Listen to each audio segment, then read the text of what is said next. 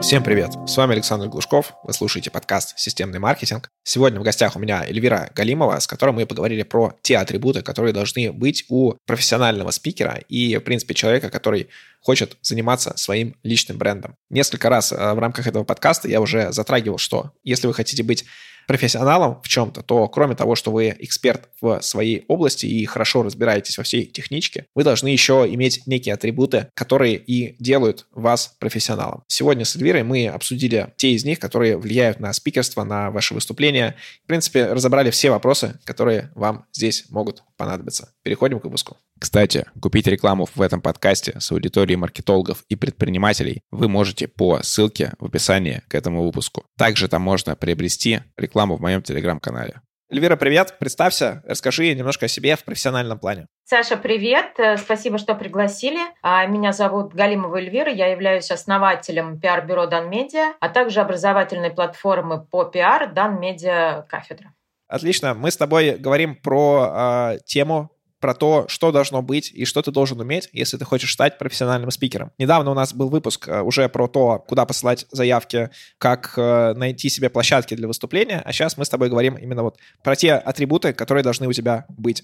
Для начала давай ты кратко сформулируешь, вот расскажешь, какие есть, наверное, блоки у любого профессионального спикера, который хочет, э, ну, не выглядеть каким-то колхозным спикером, а который хочет быть таким вот профессиональным? А, ну, прежде всего, э, я хотела бы сказать, что каждый спикер, который хочет быть а, профессиональным, крепким а, специалистом должен быть экспертом. Если он хочет публичности, то он должен, естественно, развивать и прокачивать свой личный бренд. Как бы это банально на сегодняшний день не звучало. Да? Сейчас со всех утюгов все говорят про персональный личный бренд. Что такое личный бренд?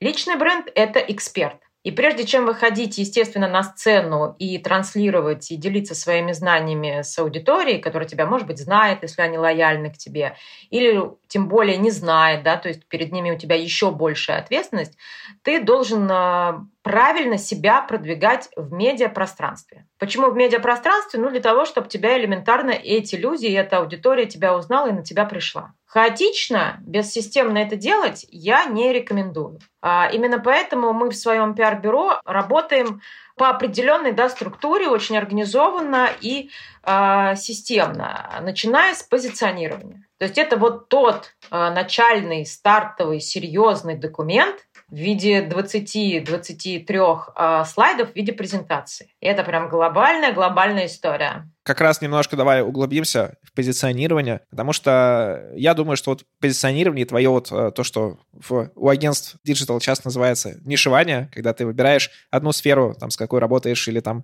что ты там только, как наше агентство, например, работает с B2B маркетингом и выстраивает комплексный маркетинг для производителей и SaaS-сервисов.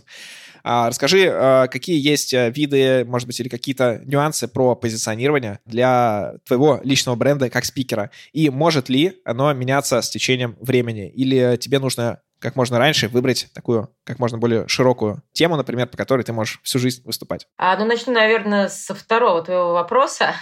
Может ли оно меняться э, или оно вот такое зафиксированное, зацементированное? Конечно же, оно может меняться, потому что личный бренд – это прежде всего человек. Помимо экспертности коммерческого проекта, это все же человек. Э, он дышит, ходит, меняется, настроение у него бывает от дня на день другой. И в конце концов, продвижение в медиаполе а, оно тоже мануальное. Мы можем запланировать что-то, да, но это может превратиться в быстрое продвижение, то есть быстро пойдут публикации, узнаваемость, может быть стагнация, может быть сначала медленно-медленно, потом взрыв. Поэтому это, естественно, мануальная история.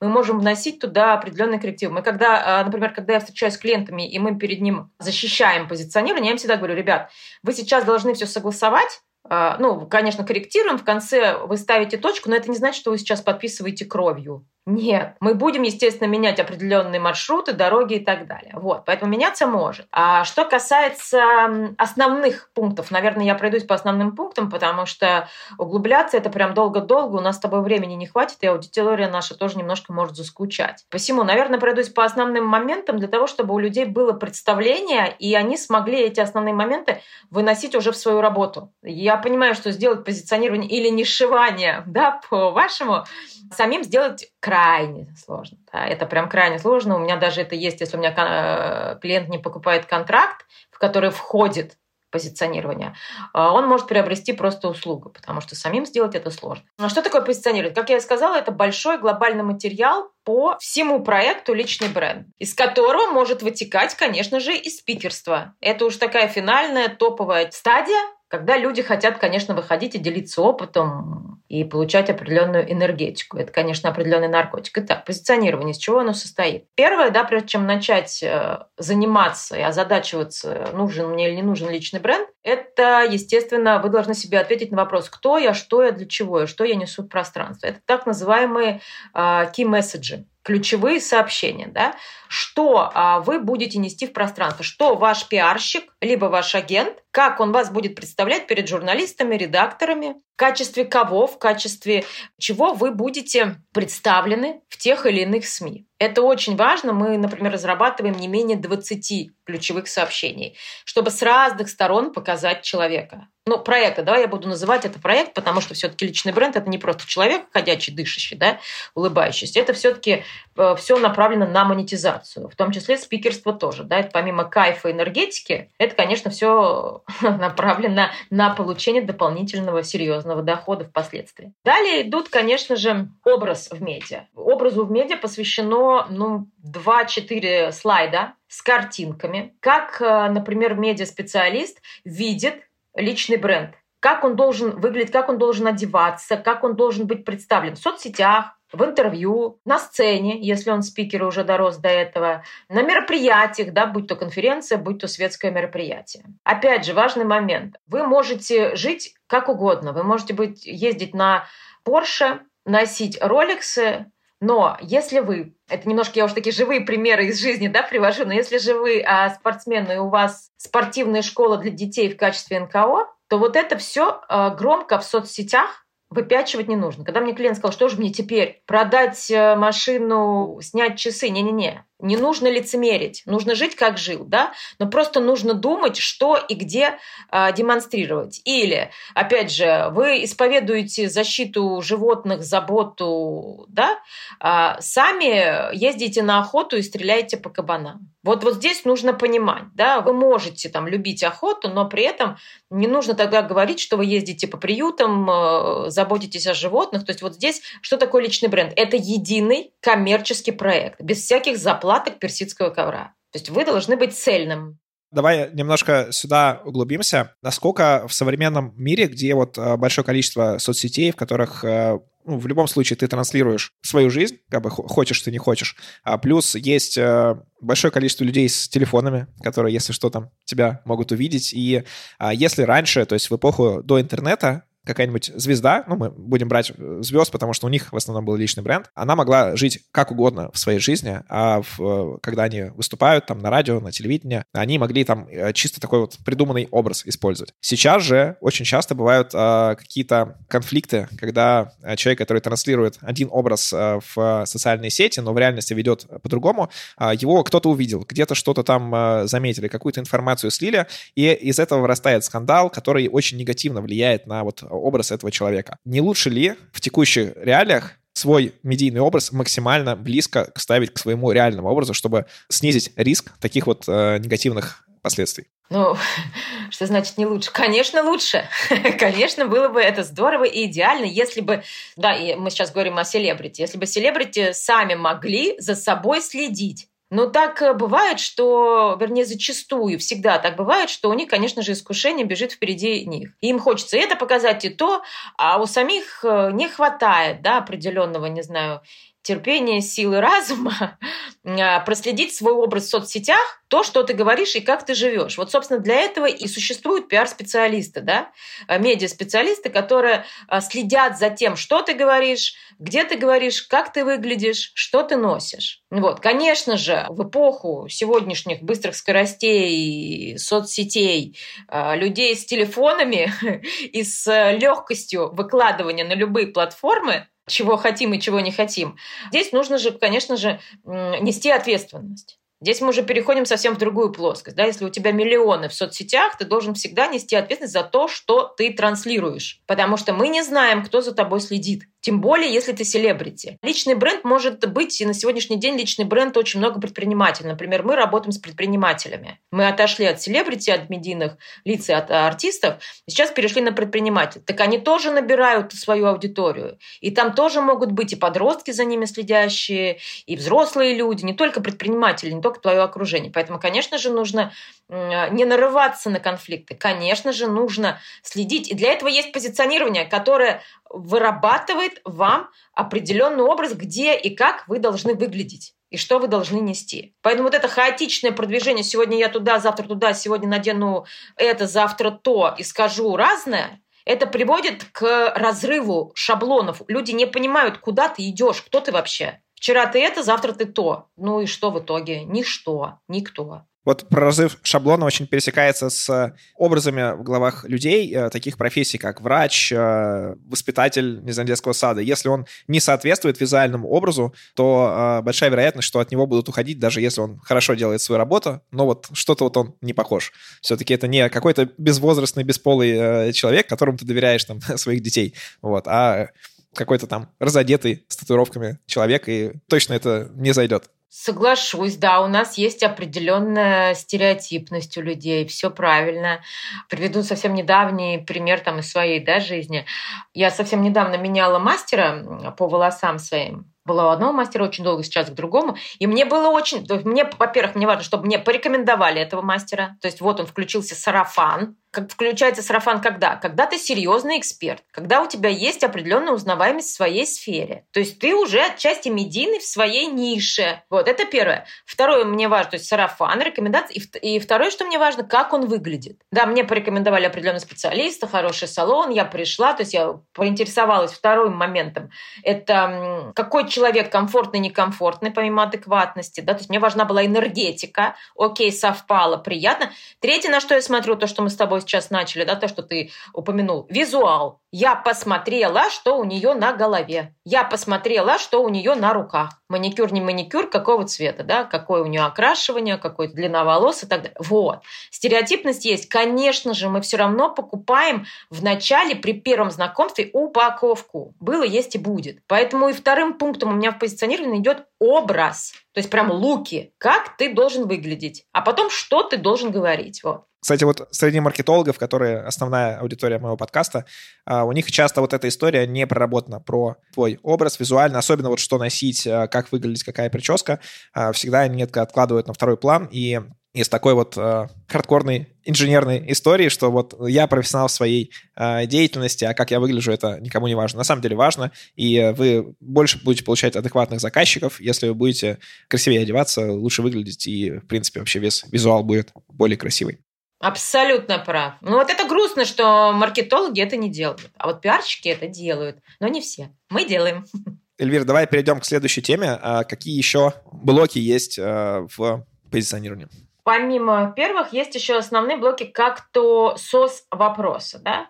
Это те вопросы, которые необходимо избегать клиенту в разговорах с журналистами, редакторами. Да? Особенно это бывает в основном, когда люди, конечно, задачиваются этой историей, они выходят на мероприятия публичные в сопровождении пиарщика, поэтому он, если что, следит. Но, тем не менее, может так быть, что его врасплох застанет какой-нибудь журналист, подлетит, задаст и так далее. Посему вы должны с пиарщиком заранее проработать какие-то свои темные стороны, да, на что вы не отвечаете, но не отвечать, молчать, потупив взор вниз нельзя. Нужно обязательно иметь какой-то ответ, какую-то легенду, да. У нас был пример, мы работали в свое время с большим, с большим артистом, у нее случилась определенная драма личного характера, а это было в эпоху сумасшедших летних гастролей, мероприятий и так далее.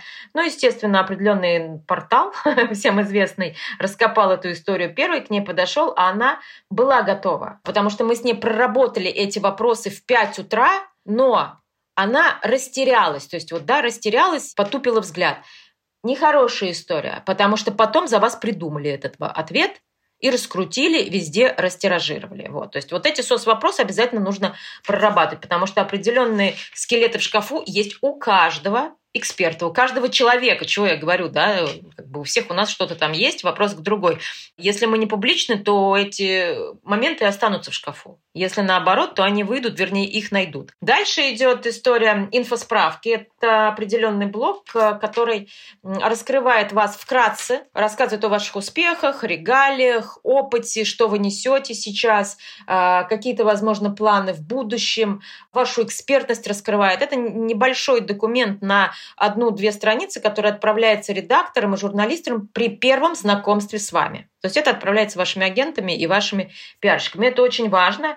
С этим документом, инфосправкой, которая заложена в позиционировании, отправляются еще фотографии. 3-5 фотографий у вас всегда должно быть красивых, студийных где вы сами себе нравитесь, и вы узнаваемы. Да, кстати, вот даже среди тех, кто приходит э, ко мне на подкаст, готовые фотографии, которые студийные, готовые для публикации, есть, ну, меньше, чем у половины э, людей, хотя те, кто ко мне приходят, это люди, которые занимаются там личным брендом, растут в эту сторону, а, но там фотографии у них это часто бывают какие-то просто вырезанные фотографии из э, каких-то вот общей фотографии там с мероприятия, и вот, да, это боль. Наверное, вот с текстовой частью справляется большая часть, кроме таких людей, которые, как вот на прошлом подкасте мы как раз это обсуждали, что бывает ответ, там, я говорю, что вот мне нужны там спикеры с таким-то опытом, такого-то формата, и мне приходит ответ, ну, я могу. И все, то есть ни описание спикера, ни био, ни э, темы, которую он рассказывает, ничего этого нет. А как ты выбрать ты должен? У тебя связь с космосом у тебя или что? Да, соответственно, таких э, просто как бы игнорируем, и э, они не получают свои публикации только из-за того, что они вот к этому подошли так наплевательски. А, окей, следующая часть. Следующая часть — это инфоповоды, которые тоже мы накидываем в виде примеров. Понятно, что пиарщик несет вас э, как эксперта, да, он раскрывает вас как специалиста, но бывает так, что журналисты не интересуют там отчасти ваша экспертность, и нужно пытаться встать в повестку дня. То есть вы должны уметь комментировать определенные э, события как личный бренд. Но понятно, по своей части, да, если вы там условно врач, вы не можете комментировать, не знаю, разрушенную, например, на сегодняшний день Каховскую ГЭС. Понятно, да, вы не из этой области. Но если вы, например, пластический хирург, вы можете прокомментировать определенную свежую операцию э, какой-то западной э, звезды на предмет успешно, неуспешно, молодцы, не молодцы, стоило, не стоило. То есть пиарщик должен постоянно следить за вас, чтобы вы могли откомментировать, где вы могли бы появиться, чтобы постоянно вас держать в инфополе. Да, то, что называется сейчас на хайпе. Но здесь хайп здоровый, положительный, да, то есть не нужно рвать что-то там желтое бегом, лишь бы влезть, лишь бы сказать свои пять копеек. Нет, все должно быть органично. Потому что, опять же, личный бренд – это не хайп, это планомерное, продолжительное, системное, не хаотичное продвижение, работа над собой работа над своим экспертностью. Следующие идут топ-темы. Это те темы, которые раскрывают вашу специализацию, вашу глубокую экспертность. Да, опять же, темы могут быть не просто лобовые, то есть, опять же, да, если вы PCM-тренер, то вы только говорите про PCM-тренинги, а, про фактуру PCM, отчасти заходя на психологию. Нет, вы, возможно, еще являлись своей а, до этого, не знаю, руководителем какой-то компании, департамента, то есть у вас есть еще опыт HR, найма команды, команду руководящий какой-то. То есть вот здесь вы тоже можете. Это, например, вот что касается условно меня, да, я там 11 лет э, занимала позицию в топ-менеджменте. Да, сейчас я немножко там отчасти руками не занимаюсь в своем пиар-бюро, да, у меня там сидят э, хорошие, ответственные люди, взрослые, но тем не менее через меня тоже проходит команда. То есть я могу, опять же, комментировать темы не только про пиар, не только про личный бренд, где мне сейчас интересно профилироваться, но я также там могу прокомментировать что-то по какой какой-то HR условно теме, да. Вот, я была э, когда-то маркетологом, я могу какие-то вопросы по маркетингу тоже, да, пройтись и дать свои какие-то ответы. Здесь вот, вот такая история. Это очень важно, потому что мы не циклим в рамках и не ограничиваем эксперта, то есть вот тема от забора до забора. Нет, мы можем выходить за какие-то границы, таким образом раскрывая его еще больше. Если мы его раскрываем еще больше, мы а, можем еще больше сделать публикаций, потому что увеличивается пул СМИ. Да, здесь еще тоже моя обратная связь. В прошлом тоже выпуске, мне кажется, я затрагивал. То, что часто когда присылают биографию спикера, ты видишь там какие-то такие интересные моменты, которые намного интереснее, чем те темы, которые он прислал. При этом даже не про формат там интервью, там как вы там из э, трудного детства стали там супер знаменитым, а формат э, там я организовал там в финтехе э, три компании, там какие-то закрылись, какие-то не закрылись, что-то еще, но рассказать я могу там, в принципе, в общем о маркетинге. Ну, как бы вот это, мне кажется, слишком далеко э, и намного дальше, чем э, взять какую-то узкую тему, прям классную, которую вряд ли кто-то еще, кроме вас, там может так вот э, хорошо раскрыть. Я это очень часто вижу вот среди тех э, предложений, которые ко мне приходят. Вот, а эти подтемы вас могут раскрыть еще интересней, еще живее. Вот это круто. Следующий блок – это, наверное, хотела бы остановиться на целях. Это цели на полгода, нет, даже на три месяца сначала, потому что, да, краткосрочно три месяца тоже а, не являются столь показательным, конечно же, периодом отправки, да, по работе, но, тем не менее, какие-то результаты достаточно существенные бывают для клиента даже. Для нас это существенные все, понятно, да, результаты. Даже когда нам сказали, не, ваш эксперт сюда не подходит, потому что потому, мы уже поняли, окей, для нас отрицательный результат тоже результат. Мы понимаем, куда плыть дальше, что придумывать еще и так далее, через какой период снова зайти. То для клиента уже через три месяца могут быть ощутимые результаты, могут быть серьезные какие-то СМИ, которым он будет рад. Дальше цели на 6 месяцев, там уже еще интереснее да, идут. Может быть, эфиры какие-то будут, может быть, сюжеты уже даже на телеке. А дальше уже идет 12 э, месяцев, это год. Э, например, у меня контракт на 6 и на 12 месяцев, потому что смысла работать по-хорошему менее года не имеет ни для кого. То есть э, для клиента нужны ощутимые результаты и определенная узнаваемость в своей сфере, а она начинает появляться только через год. Для нас не имеет смысла, потому что наш медиарынок работает на 2-3 месяца вперед. И если клиент принимает решение там завтра уйти, а мы на 2-3 месяца уже распланировали публикации, э, СМИ-редакторы уже забронировали э, место, площади и так далее, да, к нам обращаются, говорят, вот, а мы такие, а клиента нет. Вот эта история не очень хорошая. Поэтому прежде всего для клиента, да, потому что он инвестирует в свое продвижение, он вовлекается своим временем, а мы, соответственно, работаем по своей истории со всеми журналистами, у которых у нас долгосрочные многолетние отношения, которые терять там с каждым э, новым клиентом совсем не хочется. То есть клиент меняется, а журналист с редактором остается. Смотри, а вот такой вопрос еще как раз про продолжительность работы. У всех, скорее всего, разные цели. Кто-то хочет стать просто известным, э, и, в принципе, мы все равно, где экспертным или, в общем, в лайфстайле каком-то. Кому-то хочется стать топ-1, там, например, по маркетингу спикер в России, а кому-то просто хочется немножко больше получать своих э, бенефитов от того, что где-то его упомянули, где-то еще увидели, и когда клиенты его ищут, то чаще выбирают его, потому что о нем есть информация, там можно почитать его интервью, посмотреть какие-то видео.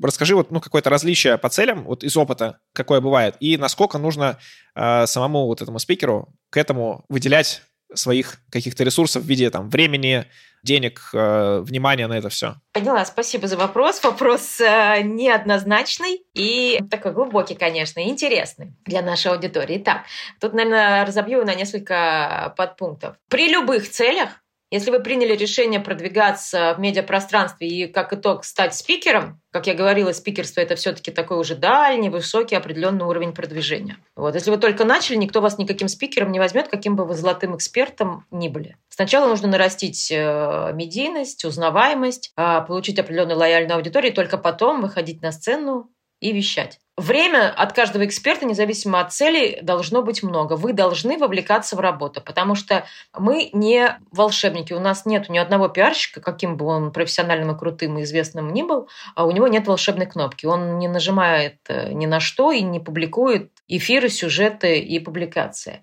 Вот. Нужно вовлекаться, нужно элементарно соблюдать определенные дедлайны от пиарщиков и комментировать да, если вас просят дать комментарий или же ответить на определенные вопросы интервью. Потому как мы не можем и не должны быть экспертами во всех темах. Мы являемся экспертами в своей теме. Знать, что у вас там было, как вы оперируете, да, как вы управляете своей аграрной компанией, мы не можем. Это все же вы. То есть время должно быть и вовлечение тоже. Что касается инвестиций, Инвестиции в себя – это самая дорогая инвестиция. Во-первых, которую точно не жалко, потому что она с вами останется всегда при вас. Если вы нарастили определенную медийность, она никуда не уйдет. Уровень ее может спадать, да, но тем не менее вы остаетесь. Интернет помнит все, печать помнит все. Люди, которые вас полюбили, узнали и к вам прикипели, тоже с вами останутся. Вопрос в другом, что вы новых не будете получать и наращивать.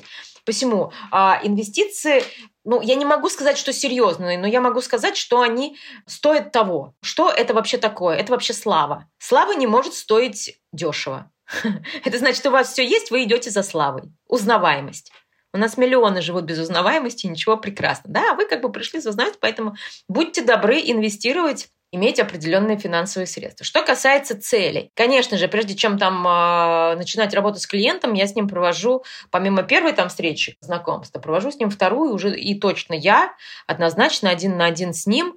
Не, он может с кем-то там прийти, неважно, просто я от команды прихожу одна. А с ним веду долго-долго э, беседу, выясняю, что, зачем он вообще пришел. Были такие клиенты, которые говорили, ой, э, я про тебя слышал, я хочу к тебе, потому что я хочу, чтобы меня знала каждая собака. Вот таких клиентов, даже если я их знаю, я их не беру. Потому что нет цели, я не знаю, что с ними делать. Что значит, чтобы тебя знала каждая собака? Куда тебя продвигать? Кто ты? Второй момент. Я не беру клиентов, которые не имеют экспертной подоплеки. Вы можете быть красивой, с определенными финансовыми э, средствами, со временем свободным, что немаловажно для продвижения. Мне это нравится, естественно. И отвечать будете всегда. Вопрос в другом. Что делать, на что насаживать? Личный бренд, прежде всего, это экспертиза, это экспертность. Вот мне э, зачастую пишут и говорят, я хочу развивать личный бренд. Класс. Вторым вопросом я отвечаю, в какой нише, где вы являетесь экспертом. Мне опять пишут, я хочу развивать свой личный бренд. То есть люди начинают злиться на мой вопрос, они его не понимают, а я не могу помочь. Вот это следующая история.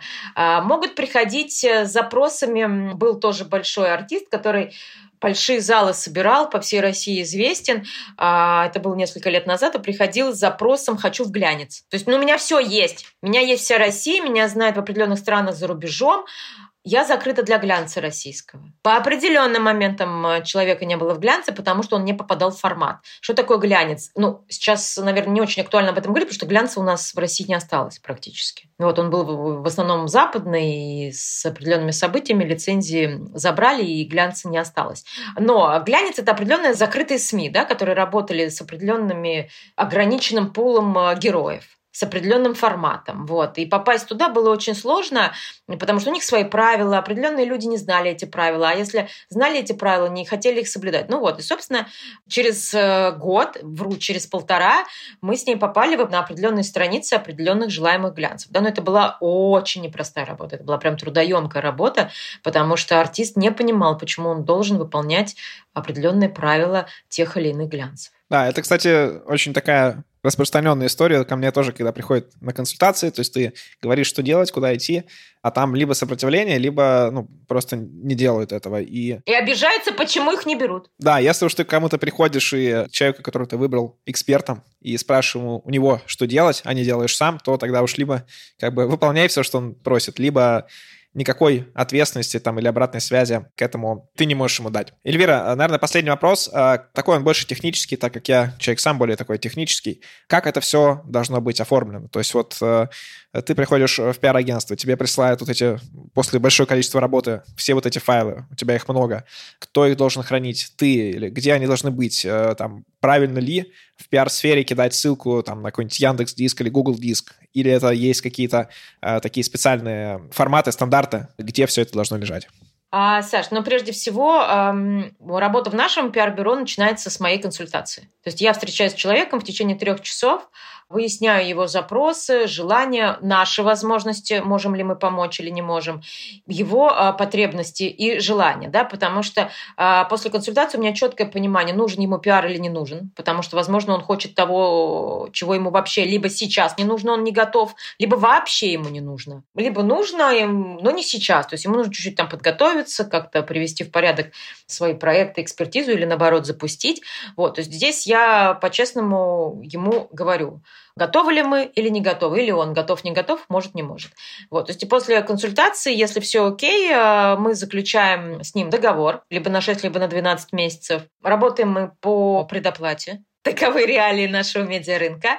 А далее берем 11 дней на разработку нашего прекрасного позиционирования, которое занимает наше время. Мы начинаем мониторить рынок, э, мы смотрим, на каком, есть ли конкурент у этого проекта, как готовы медиа к этому проекту, оцениваем свои возможности, как быстро, как долго будет он развиваться. Вот, через 11 дней мы с ним встречаемся и защищаем позиционирование. Он либо вносит в него коррективы, либо совсем соглашается. Вот мы ему отправляем, а дальше начинается действительно техническая определенная, более техническая, да, такая кропотливая работа, как то написание инфосправки, запрос фотографий. Если у него нет, то мы э, составляем определенные референсы, если нужно, поможем ему определенные порекомендовать какие-то студии, фотографов и так далее.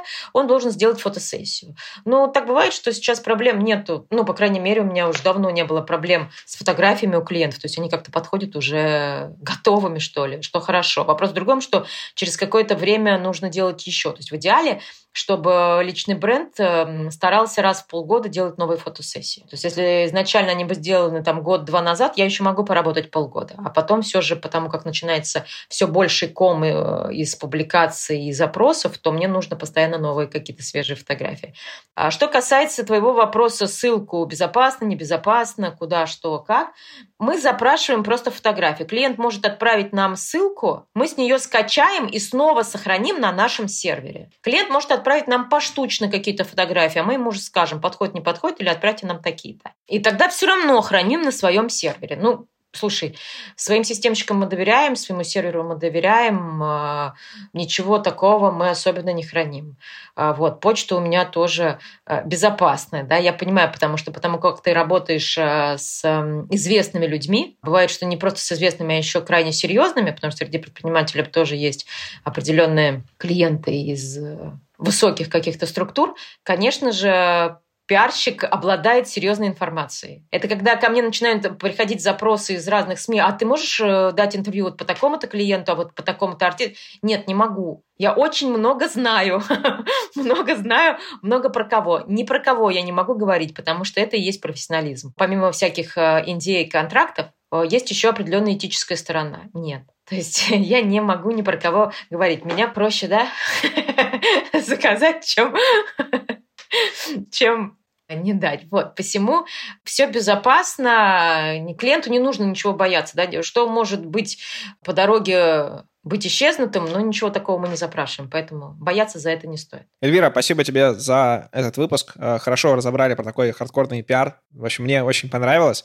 Напоследок, э, скажи, наверное, самые главные вещи, на которых нельзя экономить, когда ты строишь э, вот личный бренд, э, хочешь стать спикером и вообще развиваться вот в медиапространстве. Не нужно экономить на своем времени, на своем терпении, то есть его должно быть много, потому что это не быстро, и не нужно экономить определенные финансовые средства потому что это те инвестиции, которые вы вкладываете в себя, и это будет с вами всегда. Это не автомобиль, не дом, не яхта. Это вот те новые знания, которые вы получите, потому что узнаваемость и новая аудитория, которая с вами пойдет, она с вами останется а с этого вы еще и заработаете. То есть, опять же, да, пиар не должен приносить деньги, но, как показывает практика и статистика, он приносит.